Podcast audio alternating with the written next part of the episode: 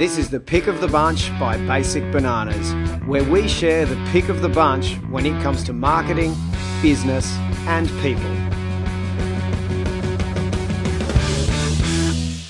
Hi, and welcome back to Basic Bananas Radio. Today, I am going to share with you some really good questions on how to rethink your branding. And I think you're really going to like this one because it's very practical and I'm sharing a lot of great examples that you might find fascinating too.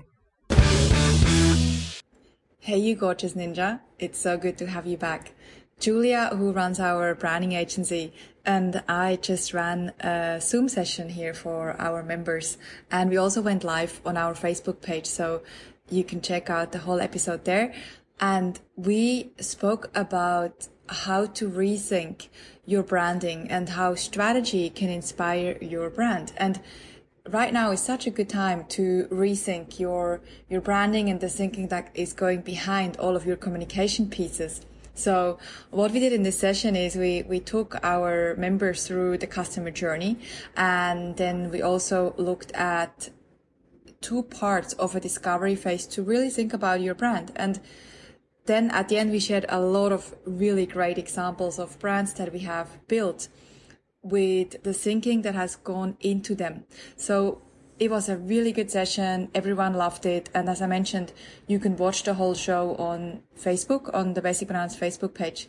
It's really valuable. And I thought everyone loved it so much that I'm going to share with you now sort of the highlights of this session. It was a 45 minute session so that you can also use this knowledge for your own business to rethink your own branding. And especially right now the end of 2020 and going into a new year it's a brilliant time to ponder and to refresh and, and put some more energy into your own brand and into your own business.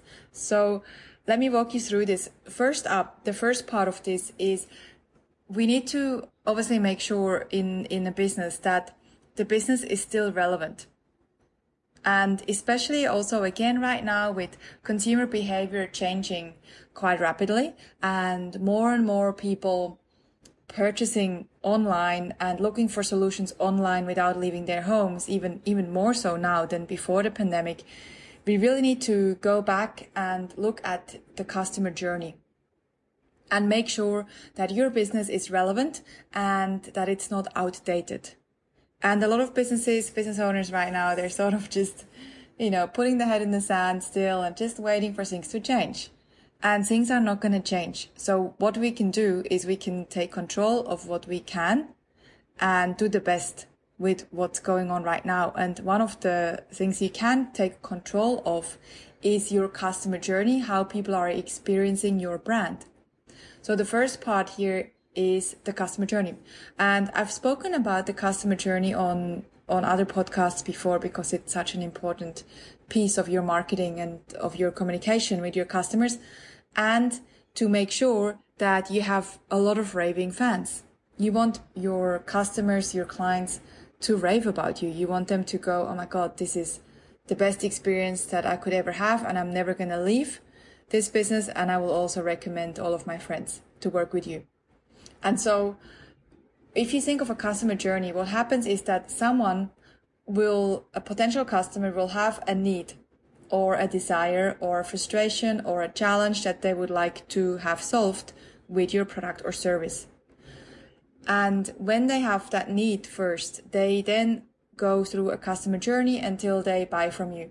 And these customer journeys are very different from customer to customer. And in terms of lengths too, they vary in lengths because some people have a, a very urgent need. Some people are just browsing a little bit in the beginning. What you need to do is you need to map out every one of your touch points in your business that customers have with you. And a few touch points, of course, could be that they check your website, they look at your social media channels, they might read some reviews, maybe they email you, so email signature, maybe they call you, so your phone answering message, maybe they also ask for a company profile, maybe packaging for some businesses. Their packaging is really, really important. Letterheads, proposals, any touch point that you have in your business, premises for some companies, people might still come in depending on, on where you're located. All these touch points matter and they all have to be consistent and they all have to portray your brand image, what your brand stands for and what you want to be known for. It, this, this exercise is amazing. We do this exercise at least twice a year with a team where we just sit down and we map out what are all our touch points and then how can we infuse each of these touch points with our brand personality. And that's the second phase now. So the second phase, I'll, I'll go through your brand personality in a minute. So first phase is map out your customer journey, put it down on paper and make it visual. If you have a team, maybe do this with your team and then look at each of the touch points and see how you can infuse them with more of your brand identity and how to make it a bit pop a little bit more. Then the second phase, this is how we go about when we build brands here at the Business Hood for our customers is we go through a discovery phase and you've already heard this so many times. So I'm not going to talk too much about it, but the first piece of the discovery phase for us is always looking at the target audiences. So the first part of a discovery phase is what are the target audiences? Because we need to know when we build a brand, who do we want to appeal to?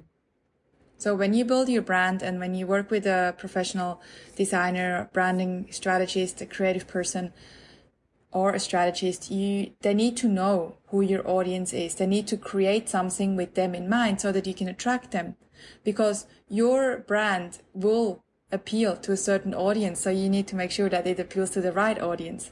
Otherwise, the branding is not doing the job for you. So let's say your target audience is, I've spoken about this a lot. You already know how to go about that. And if not, come to one of our blast off workshops. We're running a blast off workshop every few weeks and it's a free session. We run it live here from our headquarters in Sydney and you can join us if you go to basicbananas.com forward slash virtual summit and you can book in there. So in that session, we talk a lot more about target audiences. The second piece of the discovery phase that we look at is the positioning. And in positioning, we want to know where your business fits in the market where does it fit compared to everyone else in your market? Also we want to look at is it is it low end? Is it high end? Is it is it going after a mass market? So positioning is all about how you frame your business to make it appealing to that audience that we spoke about just before. So where do you fit and how can you promote your business to make it appealing? And the two pieces here that I want to share with you when it comes to positioning is one is your brand identity and two is your differentiation. So let's look at the brand identity first. And again, this is the question that you need to ask yourself over and over again. If you haven't lately done this, right now I would suggest is a good time. And the question is, how do you want to be perceived? With the customer journey in mind, how do you want to be perceived? And here, of course, you can use adjectives like we want to be perceived as courageous, we want to be perceived as innovative or as nerdy or as conservative or as classy, maybe playful. That's one of our ones at Basic Bananas. It's playfulness. So what is it that, what are these things that you want to be known for? And you only need one or two of those to then create a really good brand identity. And then what we do here, and this, this is something that you leave in the hands of a professional designer a brand architect or brand strategist. Uh, I'll just show you quickly a little bit what we then do once we have clarity on the brand identity here in the design agency. We look at color psychology. So what are the color palettes that we want to use? So for example, you probably know that blues, the blue tones are often used for, to build trust. If we want to build a bit more of a premium looking brand, we might use a color palette that is a little bit more black shades, maybe monochrome, maybe a little bit of gold in it or silver or copper. We've just uh, built one that had a little bit of copper and, and dark tones. Maybe for a, more feminine brand, actually for a brand that we built recently, Active Mom, we used pink, very, a very, very vibrant pink color. It's not my favorite color at all, but it was suitable for this brand. And as you you know, you're not designing for yourself, you're designing for your audience. For another business that we just built at the Good Kick, we also came up with their name. It's a coffee subscription business. It's a really great name. I mean, I'm probably biased, but I really like it. The Good Kick. It's very quirky. It's, it's got a little bit of playfulness in it. And we used very earthy Australian tones in that because it's an Australian brand and that's their heritage. Then you also, what we then also look at is obviously the fonts. What kind of fonts are we using? Uh, we just recently did a, a brand for a lawyer, Carolyn McKenzie. She's amazing. She's just starting her family law business. And for her, most lawyers use very sort of conservative fonts and design and color. So we used a script font in her logo, which makes it a lot more approachable. And then we also used a splash of orange because again, just to highlight that sort of approachability and, and vibrancy. And then we also look at how we can use visual cues, symbolism, anything sort of that is subtle. That sometimes subtle, sometimes not so subtle, but often we prefer more subtle symbolisms and, and cues. And for example, we built a brand and also we, we actually came up with that name too for a retail brand called Sagas, and it's for a shop. They have a retail shop in the city, and also they sell online, and they focus on selling products from Scandinavia.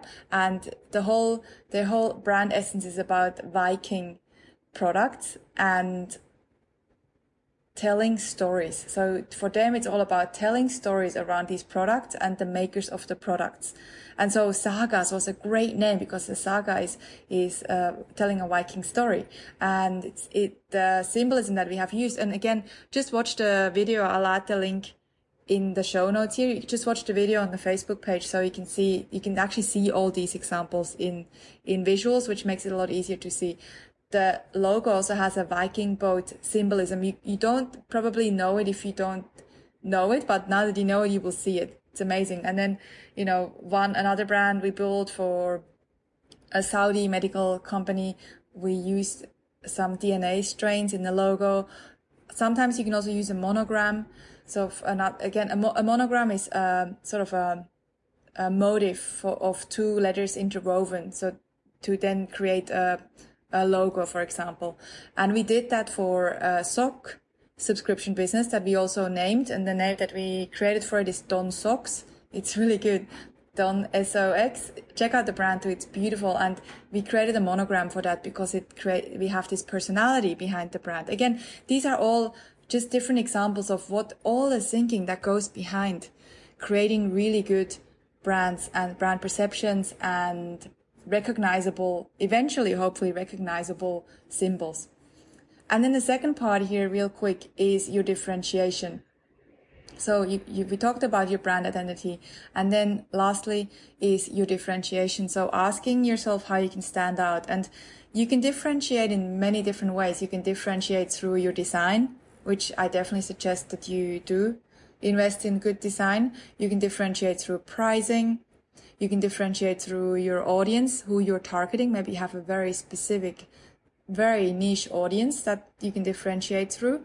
Maybe you can differentiate through your extras. You have maybe extra customer service or bonuses that make you different to your competitors.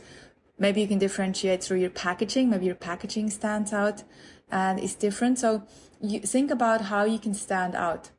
I would always also suggest to differentiate through your customer service. So make your customer service more exciting than your competitors because that goes a long way.